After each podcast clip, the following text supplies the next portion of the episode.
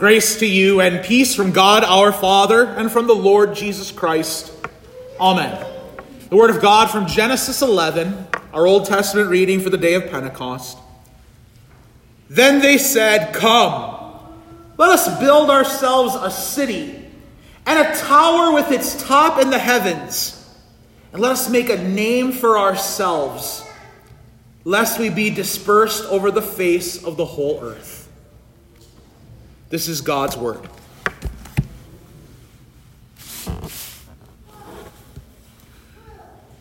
We've spent a lot of time over the past year, year and a half, trying to make sense of the times, where history is headed, what sort of age are we in, what does it mean to be the church in this day and age. I'm reminded this morning on Pentecost that last year on Pentecost was our first services back inside after being only in the parking lot.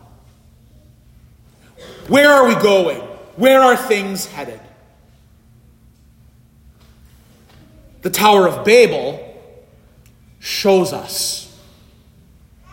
All of history, all of time, all events in this world are going in one of two directions. Either one, humanity is trying to glorify itself, or two, God is frustrating those efforts so that his name is instead glorified. Because the sin that lived in the hearts of the sons of Noah that led them to try to construct a tower that would reach into the heavens, well, that same sin resides in your heart and in my heart, dear Christians. The very same pride, the very same arrogance, the very same desire to glorify ourselves. You might not think yourself so bold.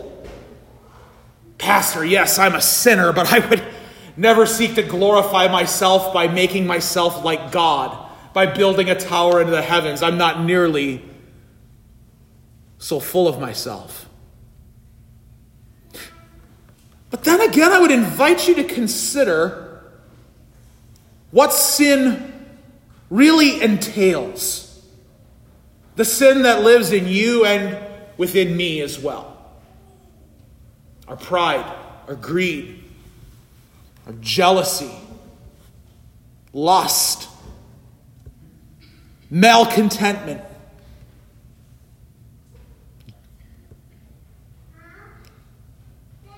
All sin ultimately is a sin against the first commandment that says, You shall have no other gods. When we do our own will, when we follow our flesh, our earthly desires, rather than what God has laid out for us in His Word, the first sin we break is that against the first commandment that says, You shall have no other gods. When we follow our own will and our own ways, we exalt ourselves and put ourselves in the place of God. You might not have a tower in your backyard that tries to reach up into the heavens, but you are a self glorifier nonetheless. All of us are. That is what sin does. Sin seeks to glorify the self. And indeed, we live in a time where more and more people pat themselves on the back over what we are able to achieve as humanity. We've talked and heard the rhetoric about how together we will beat the pandemic, or together we will come together as a nation and overcome racial inequality or together, we will create a better world for us to live within. But not everything done together by the world is good and God pleasing. The Tower of Babel reminds us of that. Humanity is certainly capable of coming together. But unless the Holy Spirit guides and directs it, it's for man's glory and not for God's. We know that God detests sin, despises it, in fact. That sin is punished. But God doesn't always deal with sin directly by pouring out judgment on the perpetrators then and there. If He did, we'd have a flood every other day.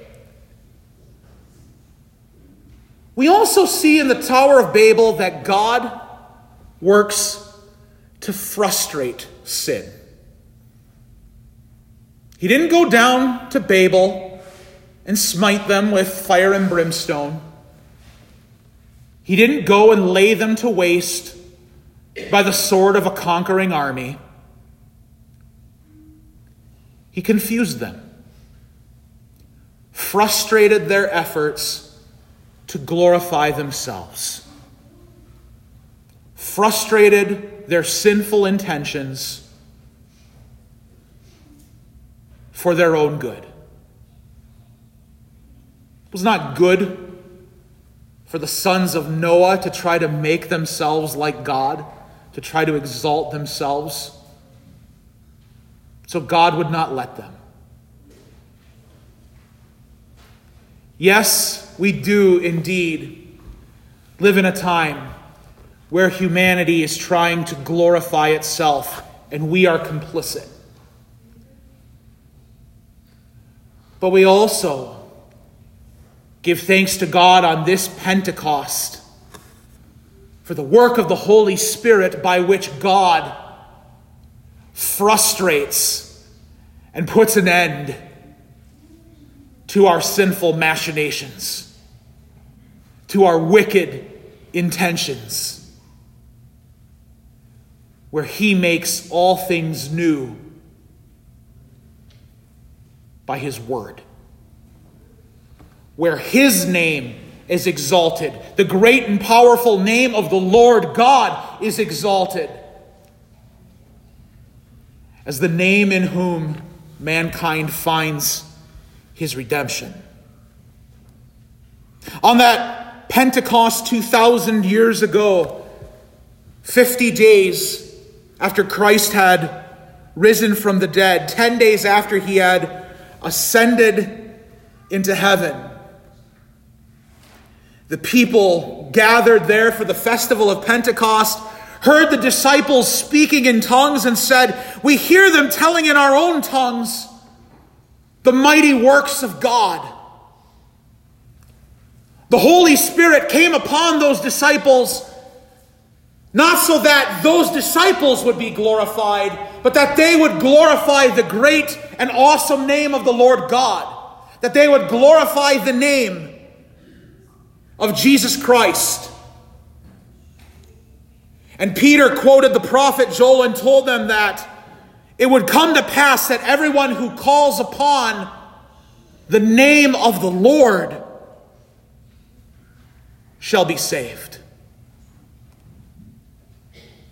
It is God's glory that his name should be glorified, that his name should be exalted, that his name alone is worthy of worship and honor and praise.